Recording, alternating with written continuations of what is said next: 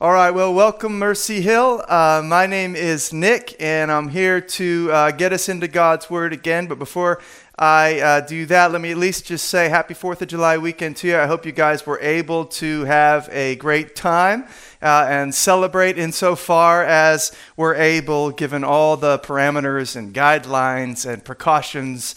Uh, hopefully, you guys were still able to enjoy it with family, maybe a few friends. Um, I will say, if you're new, uh, particularly just want to welcome you and introduce myself. Uh, I'm the lead pastor here, and uh, if uh, you're interested in connecting with me or any other uh, leader at Mercy Hill, we'd be happy to do that, whether by phone, uh, Zoom, or even maybe like a social distance walk outside, whatever you feel comfortable with. Um, we would love to connect and help you engage our community, even in this time of uh, quarantine and uh, kind of keeping our distance from one another. Uh, so uh, let me know. Uh, you can always hit me up, nick at mercyhillchurch.org, or you can fill out that connection card link that you see where there are options for meeting with leaders and uh, getting some of your questions answered. But otherwise, guys, let's get in. We are um, going to be in Proverbs uh, chapter 3 verses 5 through 8. Someone this last week actually encouraged me to read Proverbs 3. Wasn't planning to teach on this. Um, but as I did, I, I, I was like, wow, uh, certain things jumped out at me, and I wanted to bring that to you. And it, what's nice about doing a little sermon series is you kind of can uh, cherry pick some of the really good texts in Scripture and engage uh, those. And so that's actually what we're doing. Probably one of the most uh, famous, one of the most beloved passages in all Scripture uh, Proverbs 3, verses 5 through 8. Let me read it. We'll pray and then uh, dive in. Trust in the Lord with all your heart. And do not lean on your own understanding. In all your ways, acknowledge Him, and He will make straight your paths. Be not wise in your own eyes. Fear the Lord, and turn away from evil. It will be healing to your flesh and refreshment to your bones. Let's pray. Uh, God, right now, there are awful lot of things for us to be afraid of. There's a laundry list of things we could probably freak out about right now. Some of us are probably freaking out about it right now. Deep in anxiety struggling with fear, panic, worry. Lord, we need you to come in these moments and help us to see you. Help us, even as Solomon, the author of, of majority of Proverbs here, says, help us to do what he says here, to fear you. Not all these other things, but you alone. Lord, so we know that uh, that's not something I can just conjure up. I can't whip up uh, the fear of the Lord by yelling or screaming or vivid preaching. I, we need the Spirit of God to come by way of the Word of God and encourage, increase in us the fear of God so that we're afraid of nothing else. That's the goal here this morning. Jesus, I pray that you would come and accomplish it for your glory and the good of your people. In Jesus' name, amen.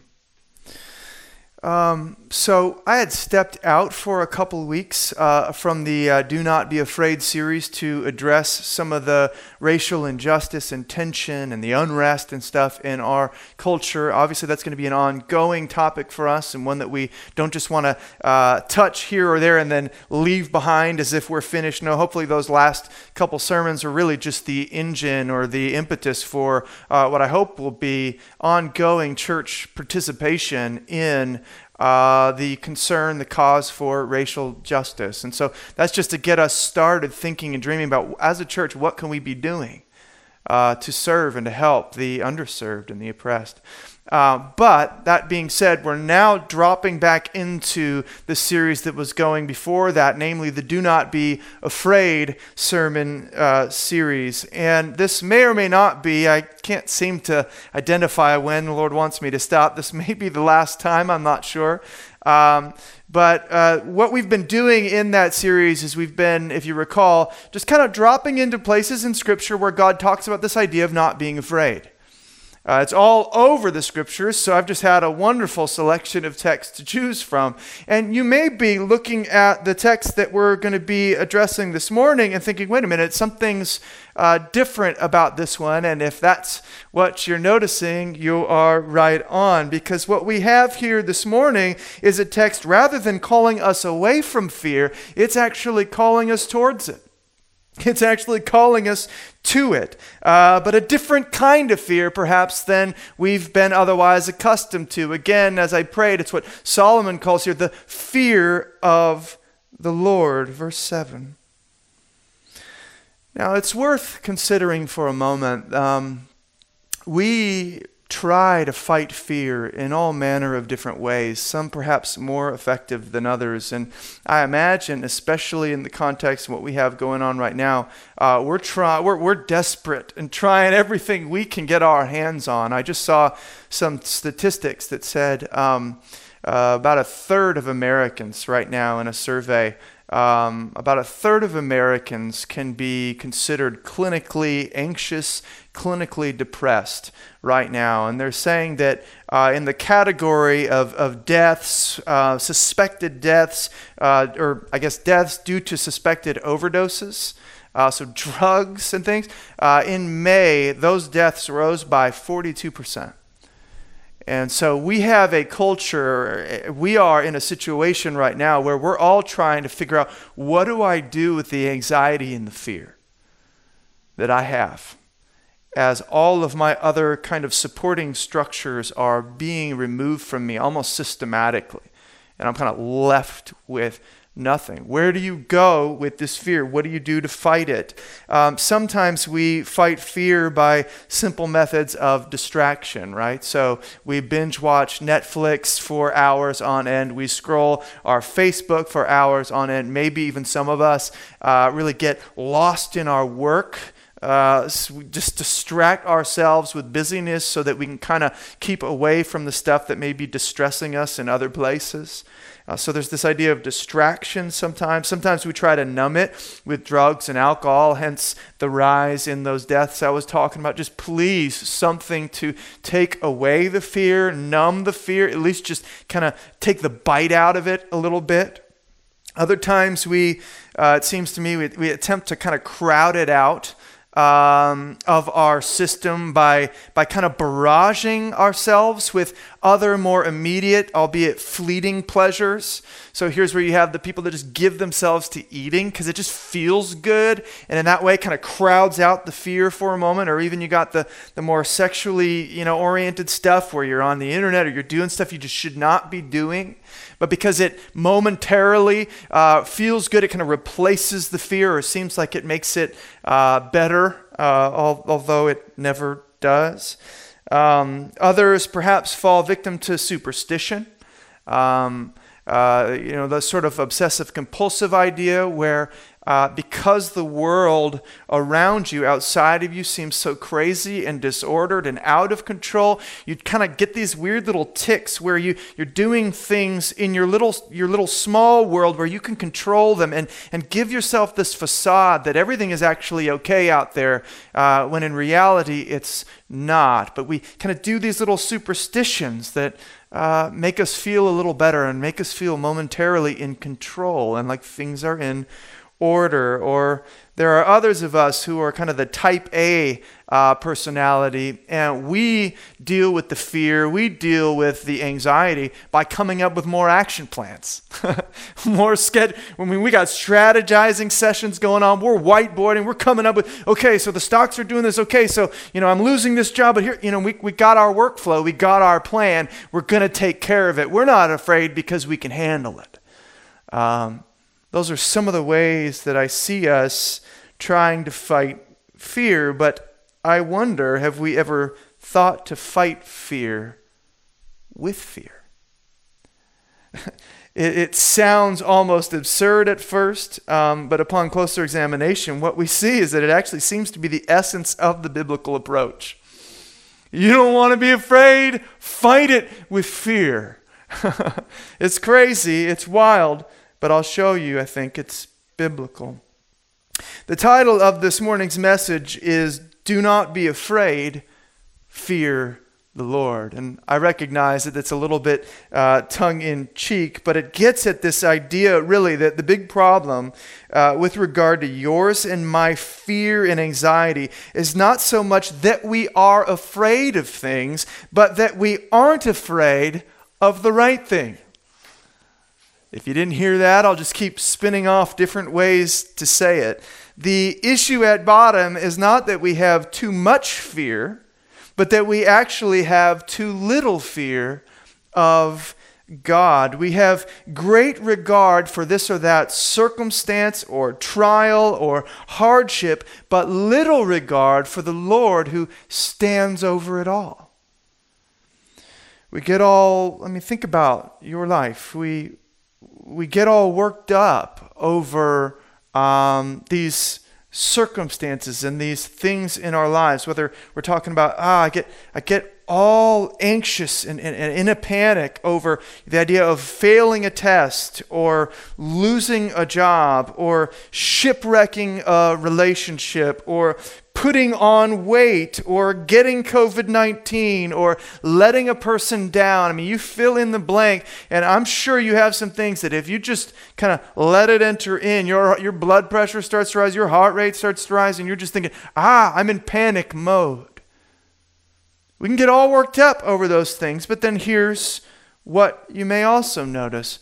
When we consider not all that stuff, but when we consider standing in the presence of God when we consider coming into the presence of the one who stands really outside of all time, the one who always was and always will be, has no beginning, has no end, when we consider standing in the presence of the one, coming into the presence of the one who dwells in unapproachable light, the one who sits enthroned above the heavens, the one who, with a word from his mouth, creates worlds. Uh, the one who can calm the seas, silence the, the, the wind, the one who can uh, you know, heal the, the, the blind, restore the lame, resurrect the dead, um, the one who can see through uh, our, our, external presentation and into the heart, uh, the one before whom or to whom we will give an account. When we consider that God, the God of the Bible, the reality is, I think a lot of us actually remain relatively unmoved. We get all worked up over these little things here or there going on in our lives and the details of this and the details of that. And then when we consider the God who is over it all, we're kind of like, yeah, but eh. There's, there's something that, that, that, that is missing. There's a disconnect. We have great thoughts of a great many things, great thoughts, that is, of everything except the only truly great thing among them all, namely God. And that is a great problem. And it's especially an issue for those of us who desperately, and I think we all do right now, want peace. We want to be unafraid and, and, and, and not anxious. We want peace. And, and this is a problem. This is a problem if everything else seems so much bigger than the God who is over it all. Um, what Oswald Chambers says is true. Listen closely. I love this. The remarkable thing about fearing God is that when you fear God, you fear nothing else. Whereas if you do not fear God, you fear everything else. I'm going to read that one more time just because I think it's so counterintuitive and also because we're going to be kind of unpacking that as we go. The remarkable thing about fearing God is that when you fear God, you fear nothing else. Whereas if you do not fear God, you fear everything else. It's true. And the book of Proverbs really is, is here to help us with this, I, I think. Um, in fact, the, the, the subject, the topic, the fear of the Lord, uh, really seems to me to be the, the master theme of the entire book. Um, and uh, Solomon, who I've said is uh, largely the, the author, it would seem, uh, of these various proverbs and things and of this book, uh, does not uh, hide this fact. in fact, he puts this idea and this theme right at the outset of uh, chapter 1, verse 7, and this could really serve as the thesis uh, for the rest of the book of Proverbs. You've probably heard this if you're familiar with uh, the scriptures, but here's what he writes The fear of the Lord is the beginning of knowledge. And the rest of the book is just a riff, it would seem, on that. And this division that takes place between the wise man and the foolish. And the dividing line, really, at bottom, has to do with whether there is fear of the Lord or not, whether the person fears God or not. The fear of the Lord is really the starting point for the wise and fulfilling and peace filled life. So, our text this morning is um, really going to continue to kind of elaborate on this idea uh, for us, and I want to consider it together. I want to learn how to fight fear with fear. Um, and I think that's what we see here. So, what we're going to do, we're going to kind of make our way through two headings in particular. First, what the fear of the Lord entails, what it consists of, what it is. And then, secondly, what the fear of the Lord affects or what it brings about, what it causes in the lives of uh, those who have it. Um, so there's the agenda. Uh, but before we kind of dive in, I, I, think we'd do well just for a moment to remember that the book of Proverbs itself, on the whole, largely kind of frames itself uh, as this loving, wise dad, kind of giving counsel to his kids uh, just speaking to, in, this case, I think his, his son, telling him what's up and how to live and what's going on. And what I, I think is so powerful about that is I think, given the situation that we're in, but really, at all times, we probably feel this way. But don't you just want a dad right now? Don't you just, I mean, you may be an adult, you may be, you know, mature and looking at me like, what are you talking about? Don't you just feel like, I just want someone who's gone ahead of me to lovingly, wisely speak back into the place that I'm at right now. I, I kind of, if I'm honest, just want a lap that I could get up into. and just have uh, my dad just kind of, man, take the confusion, take the the the the the, uh, the the pressure, the anxiety, and unravel it and make some sense of it show me what's going on and what to do. And what's beautiful is, is I know we all want it, and here um, God, through Solomon in the scriptures, really comes towards us to offer that. Um, and so we would do well to listen in. Um, so, first, what the fear of the Lord entails. What the fear of the Lord entails. Uh, if you noticed in our text, we're given this sort of um, constellation, it would seem, of commands where uh, it's just kind of listing off these things, you know, trust the Lord with all your heart, lean not on your own understanding, and it keeps kind of going. And what you realize is, is all of them are sort of interrelated, interconnected, and each one kind of sheds light on, clarifies, qualifies the other.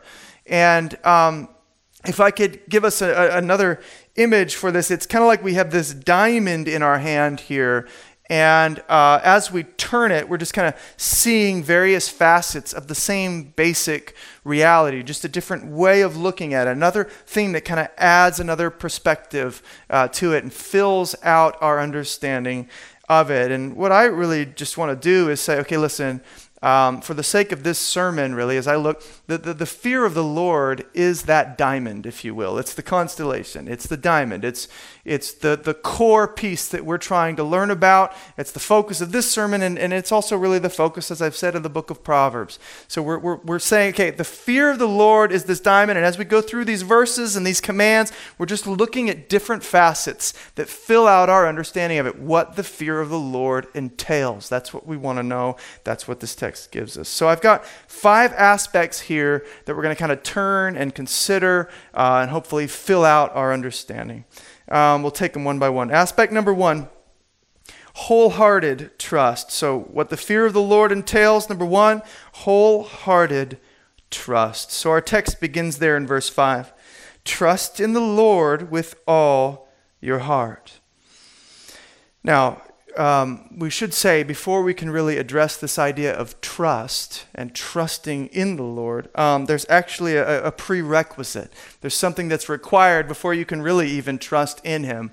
Um, namely, what I'm thinking here is a, a knowledge of Him, a knowledge of this God and His Word. Before I can place my trust in Him, I have to know something about Him to trust in. And um, this idea is really hinted at right here in the command itself uh, with the name that Solomon uses for God. Um, in the English, it's probably for you, it's the capital letters Lord, but in the Hebrew, that's just our way of translating Yahweh um, which was God's covenant name revealed first to Moses there on Mount Sinai.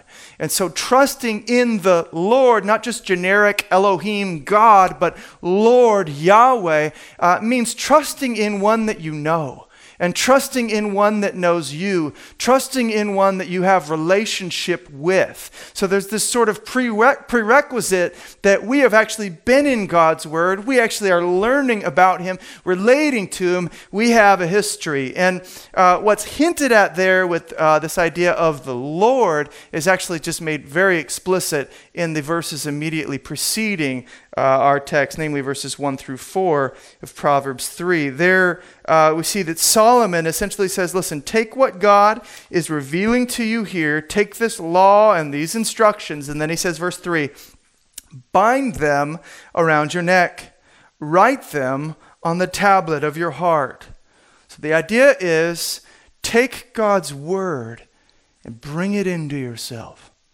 Let it come into your ears, yes, sure, but then, but then, you know, tie it around your neck, write it on the tablet of your heart, get it inside of you, read it, chew on it, meditate on it, know it. And all of this really then moves us towards verse 5. So you know God's word, so you've put uh, uh, His word and instruction in your heart. Then the question comes do you trust it? Do you trust Him? So you know what He says, you know who, who He is. Do you trust Him? That's the question that this first aspect is driving us towards. Do we trust Him? Um, in this modern age, we are, it seems to me, I don't think anyone would argue, we're bombarded with more information than any previous generation, right? Uh, information coming at us from all angles and all our devices all the time, and everyone has a voice. Where it used to just be, you know, the professionals here or there. Now it is, you know, anyone with a smartphone becomes a journalist or becomes a scholar. And so, one of the things that we realize we've had to do um, now, or at least we should be doing, as all this information comes in, we analyze our sources, right? As we're watching the news or we're scrolling our Facebook or we're reading blogs, we're analyzing the sources. And we're asking that question can these people, can this source be trusted? Um, a whole, I don't remember when or how this came into being, but now all of a sudden, fact checking is like a whole industry, right? And there's a whole side, at least on my little news browser, for fact checking, where they just are looking at all the stuff people are saying out there in the web and things and saying, is that actually accurate? Because one of the things we found is, man, sometimes the lies take root in the human con- or in the in the uh, national consciousness and things before we even realize actually it's just lies. But because we can get information out so fast, it's already done damage before anybody's even refuted it and said, no, that's actually not how it went. And so we have this need now for fact checking, for sizing up the source in particular, and making sure, listen, can we trust what's being said or not? And the thing is, is actually we're all prone to do this actually with God.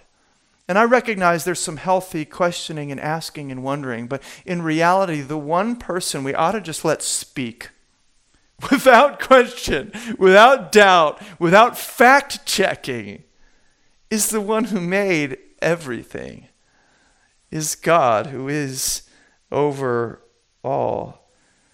It's a wild thought to think that you and I, a lot of times, when God's word comes at us, we're fact checking, if we're honest. We're sizing it up. Okay, so God's word says, I can't sleep with my girlfriend. Really? Okay, so God's word says, I can't cut some corners on my taxes. Be, be little, just little dishonest, just a white lie as if such a thing existed. Really? Okay, God is saying, I can't get a divorce even though my marriage is a shipwreck and I hate my life. I want out. Really? Can we fact check that? That seems a little outdated. It seems a little uh, uh, back, uh, you know, backwards. it seems off, if I'm honest. It seems untrustworthy. It doesn't seem like the way to a fulfilled life. It seems like the way to kind of stunt my growth and stunt my freedom and aggravate my peace, as a matter of fact really, this is just a return to um, that age old temptation in Genesis 3 that I take us back to often because I think it's going on in our hearts all the time, where Satan turns to Eve, right? And what's his, what's his entry point uh, in terms of the, the spiritual warfare there? What's his entry point? Did God actually say? Is that really what he said? Do you really believe what he just, in other words, can he be trusted? You sure you trust this guy? This, this prude who wants to keep something from you?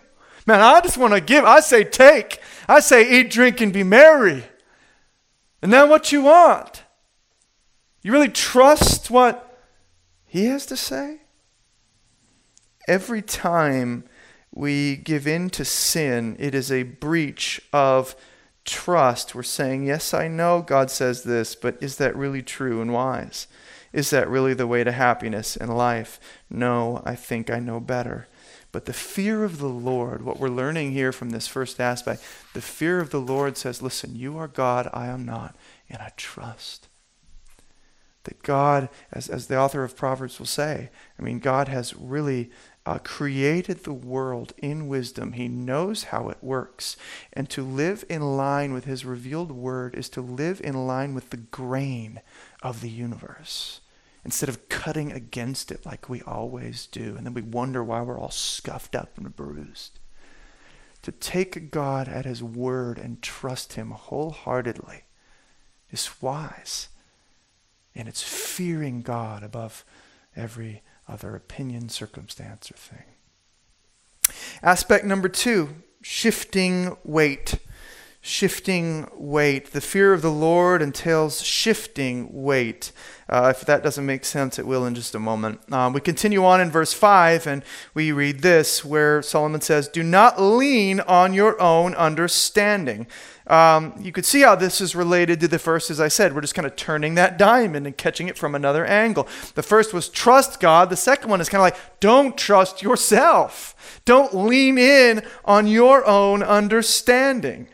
Um, and so now, I mean, I love this idea of, of, of leaning. Uh, it's this picture, and it's where I get the idea of shifting weight. It's the idea of where are you putting your weight? What are you uh, anticipating, thinking, believing will be able to hold you up and, and, and handle the weight of your life? Are you leaning in on your own understanding, your own intellect, your own plans, your own strength, or are you shifting your weight and, and leaning all of those things now upon God? Um, we went to the beach a couple weeks ago, and um, Levi, while we were there, tweaked his ankle because we, you know, we were doing little tricks or something, and um, and he tweaked his ankle. And what we noticed when we got home, it seems like he's fine now, But what we noticed when we got home is that he was favoring, he was kind of limping and favoring the strong ankle, right? Like we all would do. Uh, but he still wanted to play, so he's out there, and we're just watching him. And I thought that's actually a perfect illustration of what I'm talking about, what Solomon is talking about here. The question is, uh, where are you leaning? Are you going to lean on, are you going to shift your weight onto the ankle that is, is tweaked and broke? Are you going to ultimately end up injuring and damaging it more? Or are you going to put your weight on that which can truly hold you up? And so when we lean on our own understanding, we are putting our weight on ourselves and we will ultimately end up fracturing and failing and spiraling out and wondering why we're so full of fear and anxiety and shot up with a big mess inside of our hearts. Whereas if we would shift our weight to the good ankle, as it were, to the God who can hold us, we would find that we can rest. We're on stable ground. Now, this is really uh, precisely what's happening with Job. If you're familiar with that story in the Old Testament, God is trying really to get him to shift his weight from leaning on his own understanding to leaning on the Lord, to fearing the Lord above everything else. Hey, I trust you.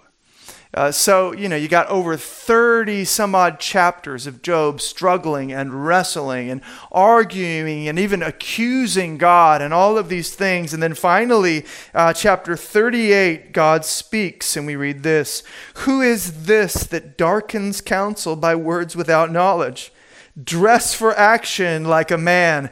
I will question you, and you make it known to me. Where were you when I laid the foundation of the earth? Tell me if you have understanding. You see, Job thought he knew what was going on and knew how God, you know, wasn't right in some of these things and, and was bringing out accusations and other things against him because of the hardships of his life. And God says, Listen, if you think you're so smart, you tell me, where were you when I, you know, created the world? Where were you when I laid the foundations? Where were you when I. In other words, Job, I love you. But I'm God, and you're not. And God just goes on for verse after verse, even into the next chapter. And then finally, Job 42, Job just kind of gets it. He goes, Oh my goodness, I understand. I've been leaning on my own understanding and not on the Lord. And he says, Now I know that you can do all things and that no purpose of yours can be thwarted. Who is this that hides counsel without knowledge? He's repeating what God said to him, just going, Man, that was me. And then he comes out. This is Job 42, verse 3. Therefore I have uttered what I did not understand, things too wonderful for me, which I did not know. You see, the fool comes out thinking that they know. No fear of God, just leaning on own understanding. And then Job is made wise here as he's shifting his weight from himself to man. I, I was speaking of stuff, I didn't get it. You're the one who made the world. You're the one who, who, who created this. To live uh, in line with your word is to live in, in, in line with the grain of the universe. It's wisdom. It makes sense. What was I doing cutting against it? I'm sorry. Now, this really, it seems to me, is actually what God is not just doing with Job. Um, he's doing it with all of us, and especially right now, it seems like He's almost doing it on a global level with the with the whole COVID nineteen crisis and things. Um, really, what this has done is just on a, on a, on a global level, just humiliated humanity, um, shown us, in a sense, our own uh, weakness and frailty, our own inability to just you know fix everything in an instant or whatever. That our plans they don't always work out like we think, especially here in America. Um, I remember I was uh, on a website or ministry I appreciate, and I saw I saw uh, some advertisement for a conference coming up in 2021, and I kid you not, my first honest response was, "Well, that's presumptuous." To be thinking that you could plan and be selling tickets or whatever for a conference. Okay, I don't care if it's 2021. That seems presumptuous. If there's anything that COVID 19 has taught us, I'm not saying, hear me, I'm not saying don't make plans. I'm not saying the ministry was wrong or anything. I'm just saying I was intrigued by my response. because I just wouldn't have even thought like that a few months ago. But what COVID 19 has taught me is oh my goodness, I don't even know what tomorrow is going to bring. I mean, I, I went from thinking I plan, I execute, it happens, yes, to well, exactly what James calls us to in, in James 4:15. If the Lord wills, we will live and do this or that. That's it. That's all I got, right? No more leaning on our own understanding, our own strength, our own plans. But now it's just like, listen, if the Lord wills, we will live. And if we live, then we may do this or that. But that's about all we got. That's about all we can say. We are not self made, self actualized people. We're dependent. And this season um, is teaching us that at perhaps a deep and painful level. But the question for us then is, is are we leaning more in on our understanding? We're going to figure it out. Or are we letting God kind of shift our weight onto Him? True, solid ground. Are we truly coming into the fear of the Lord? Aspect number three um, here is this idea of ongoing communion. So the fear of the Lord entails this idea of ongoing communion. Solomon continues in verse 6, and he says this In all of your ways, acknowledge him. In all your ways, acknowledge the Lord. Um, now, the word for acknowledge here is the Hebrew word, yada, uh, the word for know. And it's an idea much richer than acknowledge, I think, um, suggests. It can have to do with the idea of like being aware of, but even more than that, uh, the idea of fellowshipping or communing with um, God. So, I mean, it can actually even be used for the, the sexual relation that you would have with your spouse. You know her, you, you know him. Uh, and, and so the idea is there's this intimate connection we have with God. And we may feel at first like, okay, that sounds good. I can have a little bit of that at the start of my day, the end of my day, or on Sundays or something. But where it really gets uh, uh, convicting is when we look at the rest of what Solomon says. He says, listen, acknowledge him in all your ways. That's where I just came back and said, oh, goodness. I feel exposed. I feel found out because I can do the touch and go thing. But man, in all your ways, in other words, in everything, all the day long, communing with Him, engaging with Him, intimate relation with Him. Um, and I realize that a lot of times, if I'm honest, I live like a functional orphan. I just live like a, a, guy without a, a heavenly father. Like it's on me. Or maybe he like gives me an allowance in the morning or something.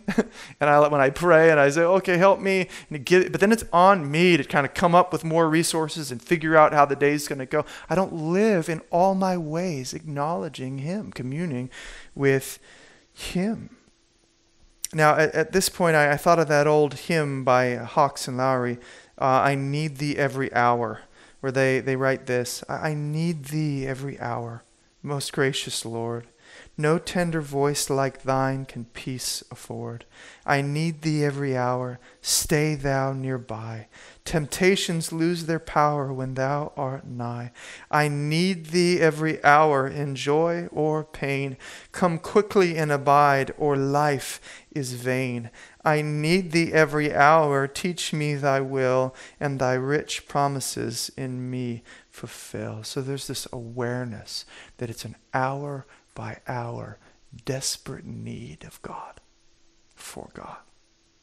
And I wonder when's the last time you felt like that and you engaged God like that?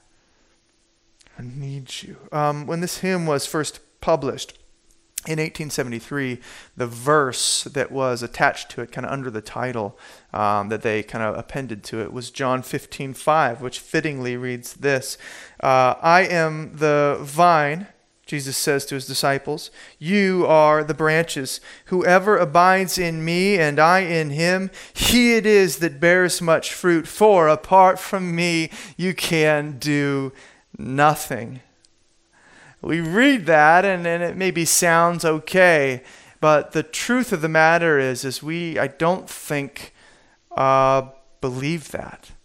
Um, we actually think we can get quite a lot done. In fact, if we're honest, we kind of feel like praying and abiding in Jesus slows us down. Why would I stop and get on my knees or whatever and pray and talk to God when I can just go do it? Right? Am I the only one who kind of feels that way sometimes? Like, let me just get my hands. I'll start praying, and before I know it, I'm scheduling meetings and writing out an action plan. I'm going, wait, how did, Lord, I'm sorry. Because what I'm doing there is exposing the fact that I, I'm still relying on myself. I'm not communing with you. I'm not knowing you and all of these things. I'm just kind of touching and going and then on my way. And we can do a lot of stuff, but it's what, you know, the scriptures would call just vain labor. Where we just we work and we sweat, we eat the bread of anxious toil, but we go nowhere. We build with hay, stubble, straw, but we don't create anything that lasts because we're doing it in our own strength. Doing a lot of things, but maybe not the right thing. The only way we can kind of start to do things in the right way and the right things would be if we're in communion with Him, surrendered to Him. You mix up my day, you lead me. Acknowledging Him in all of our ways. That's another aspect of fearing the Lord. Aspect number four, uh, inviting counsel. And if at this point you're getting worried, uh, I can assure you the second uh, point is shorter. So uh, don't don't worry. Uh, aspect number four, inviting counsel. Inviting counsel. The text continues down in verse 7 with yet another command uh, where Solomon says, Be not wise in your own eyes. So it's just another riff again from a different angle on the same idea. And I could have taken this various places, but I opted to take it uh, in this direction. Uh, I think what Solomon is saying here is we need to be open to the counsel of others. Uh, certainly God's, as we've already seen, His Word, His will, His understanding, His ways, communing with Him. But now I think another another kind of vantage point opens up where uh, we're supposed to invite the counsel of other people. We're not supposed to just be wise in our own eyes. In fact, it's the mark of the, of the fool in the book of Proverbs to, to be wise in his own eyes and his own eyes alone, might I add. Where he thinks he's got it, he thinks he knows, and everyone looking in is going, You don't, you don't see what we see? You, you don't got it. I, I thought at this point of. Um, always love Matt Chandler's illustrations. Uh, uh, I listened to a sermon uh, by him. He's the president of Acts 29 um, network that we're a part of. And uh, he was talking about a similar uh, situation, uh, making a similar point as one I'm making now. And he mentioned American Idol, the auditions on American Idol. I don't know if you've ever seen this. I have. I, I happen to like the show. And the auditions, sometimes they're great, and sometimes they're just downright uh, embarrassing, right? And so Matt was talking about how, you know, you get these people who come in sometimes, and uh, listen, well meaning here, we're not trying to make fun of anybody, but just trying to make a biblical point. Uh, but they'll come in, and man, they are rock stars in their own mind, right? They've even got like the gear on, they got the crazy hairdo. They're ready to just do this, or they're doing like dance moves and they open their mouth to sing. And everybody uh, there, you know, in the, uh, at the desk there, as they're kind of hearing them, and everybody at home across America is going, oh no, oh no.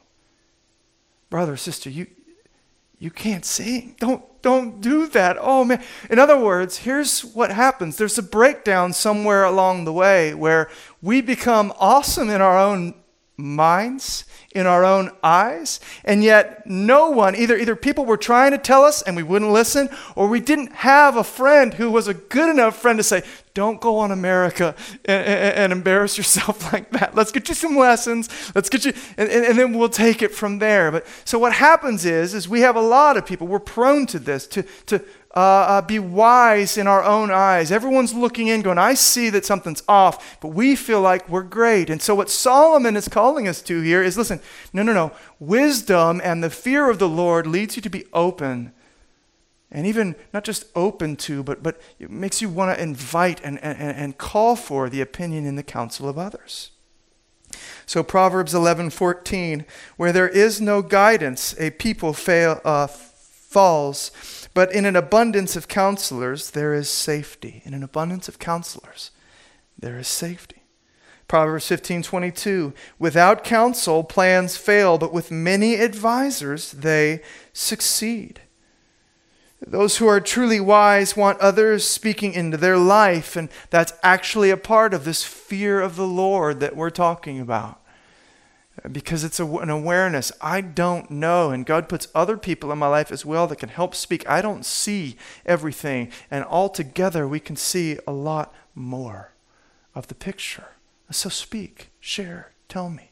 So are you inviting the counsel of others or not? Uh, aspect number five, and this is the last one, is this idea of uncompromising obedience. Uncompromising obedience. Solomon goes on to say, uh, Fear the Lord and turn away from evil. There at the latter part of verse 7. Um, what I want you to see, so that there really has been this sort of progression to this point in all that we've looked at, and it's actually quite profound when we see it. Um, we first kind of come to know and trust the Lord as He's revealed Himself in His Word, right? So we, we know and we trust Him. And as we trust Him and we meditate on His Word and all this, we begin to shift the weight uh, of our own kind of, you know, understanding of things onto Him. We, we stop trusting in our own understanding and, and begin trusting in His interpretation of reality in His Word. We're, we're, we're leaning more into God, and we're daily, hour by hour, uh, uh, talking with Him, you know, continuing to ask Him for guidance and counsel, continuing to cast our cares upon Him because He cares for us and all this. So we're doing that. And then we're also aware, man, we need more. We need the body of Christ. And so we ask other people to help us and give us guidance and counsel. Maybe I misinterpreted that scripture a little bit. Maybe I don't fully see, you know, what God wants. I can't tell you how many times God has used other people to help me see more clearly his word and what I ought to do and help lift some of that burden and enter into the communion with me. It's powerful. But then the upshot of all of this is actually now where we are, aspect five, that we start to live differently. That when God reveals through all these various means and we're communing with Him and things, we actually start to walk that out. That we turn from sin. We don't dabble with sin. We don't manage sin. We kill it. We flee from it. We turn away from it. That's what Solomon is saying here. The fear of the Lord, in its most ultimate sense, is a turning away from evil. Uh, so we see a number of, of places in Scripture where this reality comes out. I'm going to give us two texts that make this plain one from a negative perspective and the other from a positive.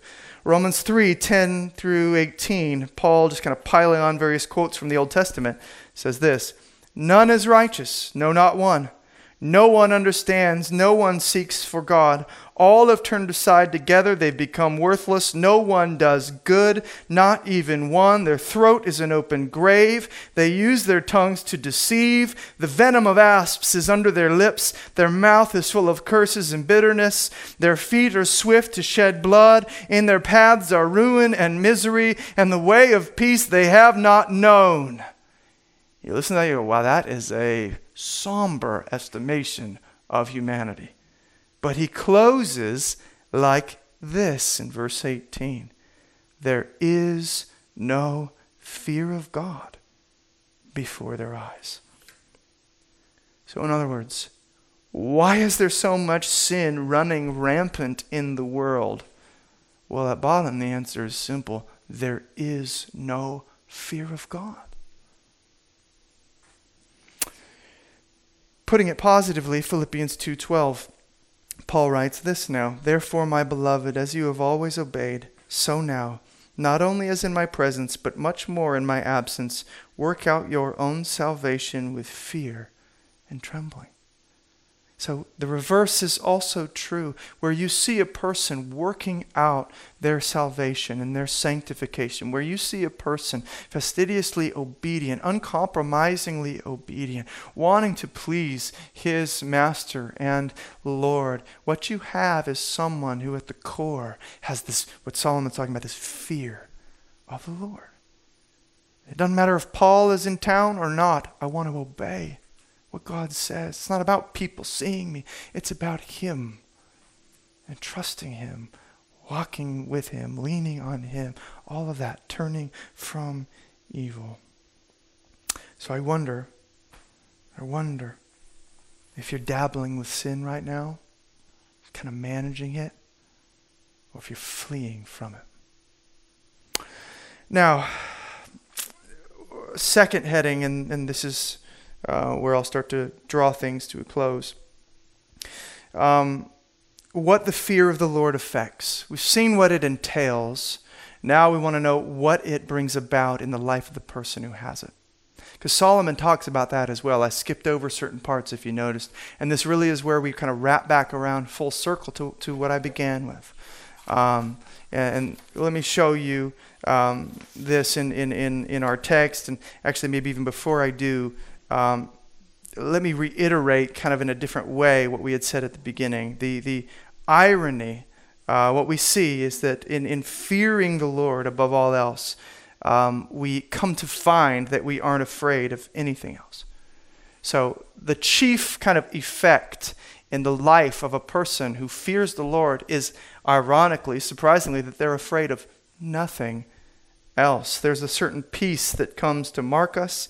Um, God puts us back together outside and in. He reorders our lives and our hearts. And let me now show you where that uh, appears in the text. So, Proverbs 3, verse 6 He will make straight your paths. When you live this way, when you live out the fear of the Lord in all these various aspects, He will make straight your paths. Your life will kind of be put back together. There will be a certain straightness to it. Oh, sure, it gets hard. I don't hear that. But it'll be marching towards a goal and towards a, a, a purpose. And God will see to it that He's with you in it and you will not be alone. Or down in verse 8, he adds another layer to this that gets even more kind of in, internal and, and, and inside of our hearts. He says, It will be healing to your flesh and refreshment to your bones. So, man, you feel sick.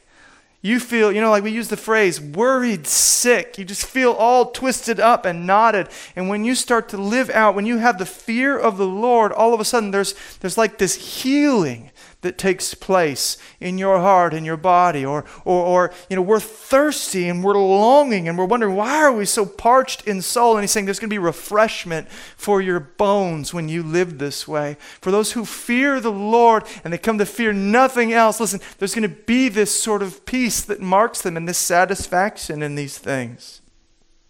Let me kind of show you how this works. Again maybe first taking kind of the negative example and then shifting towards the positive. Um, when there is no fear of the Lord, it's, um, at least as it's been unfolded here, what we come to realize is it just makes sense that you're going to be full of anxiety, uh, broken, broken heart, uh, twisted up life. Because think about it.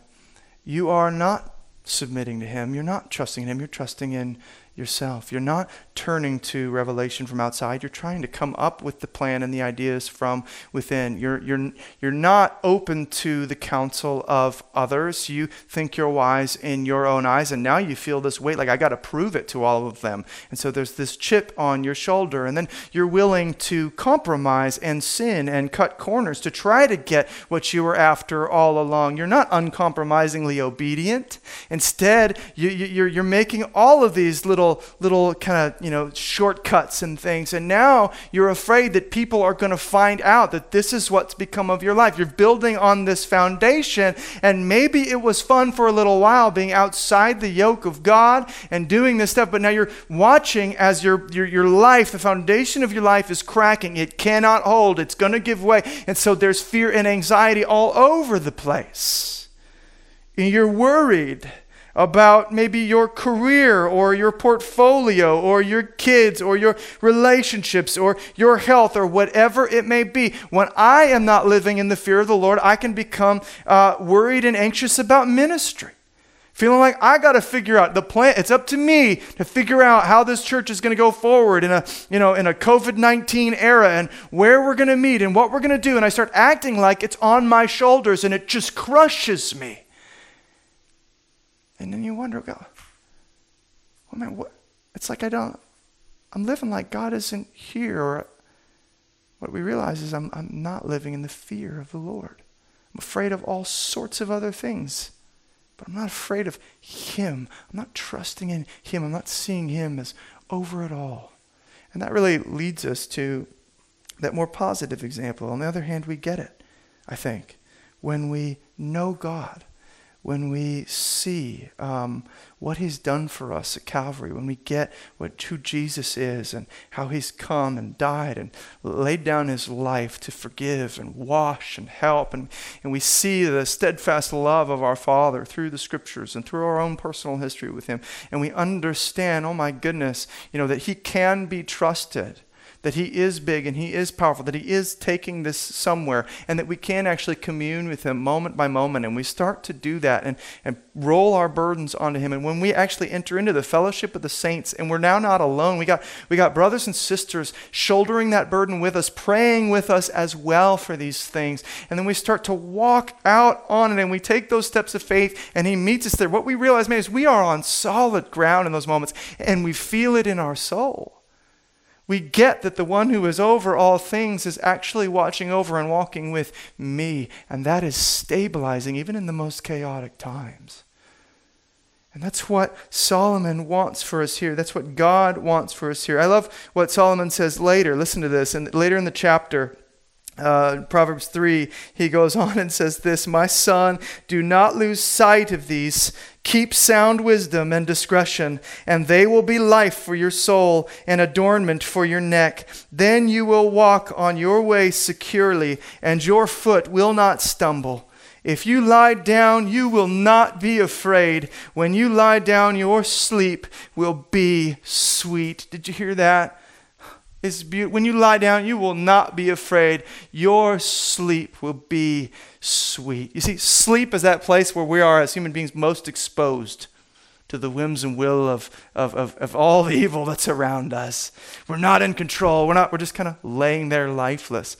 And that could be an absolutely dreadful thing for those who are responsible in their own minds for making things happen and protecting themselves. But when we know that the one who never slumbers and never sleeps is keeping us, we can lay down unafraid, regardless of what's going on, and we can have sweet rest.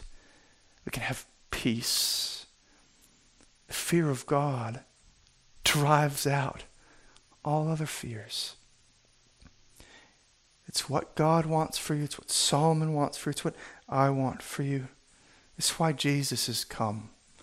I love this. I, I mentioned in the beginning how, um, you know, the book of Proverbs kind of reminds us we have this Father in heaven who is, is, is gone before us and speak wisely into our lives and guide us through hard situations. Well, I want you to realize we have more than just a Father. We actually have a wise older brother as well in Jesus. The scriptures call him the firstborn among many brothers and uh, talk about how he has gone ahead of us, um, even kind of through the cross. And, and he's conquered these things and remained through it all, uh, reverencing his Father, fearing his Father, even when it seemed like all was going wrong, holding his ground. And we're told in Hebrews that he was heard as he prayed because he feared God and he makes it through to the other side and sends his spirit back. So we've got we've got the father and this older brother who's now present with us by the holy spirit and they're all intending to help us get through these things Help us fear God instead of all this other stuff that's going down around us. Help us see Him. Help us trust Him. Help us lean in on Him. Help us commune with Him and cry out, Abba, Father, throughout all the day. Knit us together with saints and help us walk in obedience, step by step by step. That's what Jesus came. That's why He died. That's why He sent His Spirit. We are well taken care of, church. I'll end with this. Uh, there's this text in the book of Acts where Luke is describing what's going on in the early church, and he writes this, Acts 9:31. So the church throughout all Judea and Galilee and Samaria had peace and was being built up and walking in the fear of the Lord and in the comfort of the Holy Spirit, it multiplied. I wonder if you caught that. It's so beautiful. The fear of the Lord doesn't mean they're weighed down by fear. It actually is accompanied by peace and comfort and joy. And it's how the church was intended to walk in troubling times. And God will even use that to uh, multiply his mission as it goes forward. And I pray he does that for us. I pray he does that for you. So let's pray. Well, God, right now, we do lay our burdens down. We do confess that we are prone to fear everything else except for the one thing worthy of it. God, we do confess, man, maybe we've been living in sin. We've been dabbling with it, or maybe we've been in it headlong. We thank you for Jesus. We thank you that he makes a way back for the God belittling, for the God rebelling. We thank you that you you purchase us with your blood, that you pour out your spirit and renew us from the inside out, and you make a way. And Jesus, I know uh, this is hard. I know a lot of us don't understand why the things are happening that are happening. But we know the God who is over it all. Open our eyes afresh to see you. Meet with us. Lift our burdens. Take away our fears. Replace them with the fear of you and the fear of you alone. Jesus' name, amen.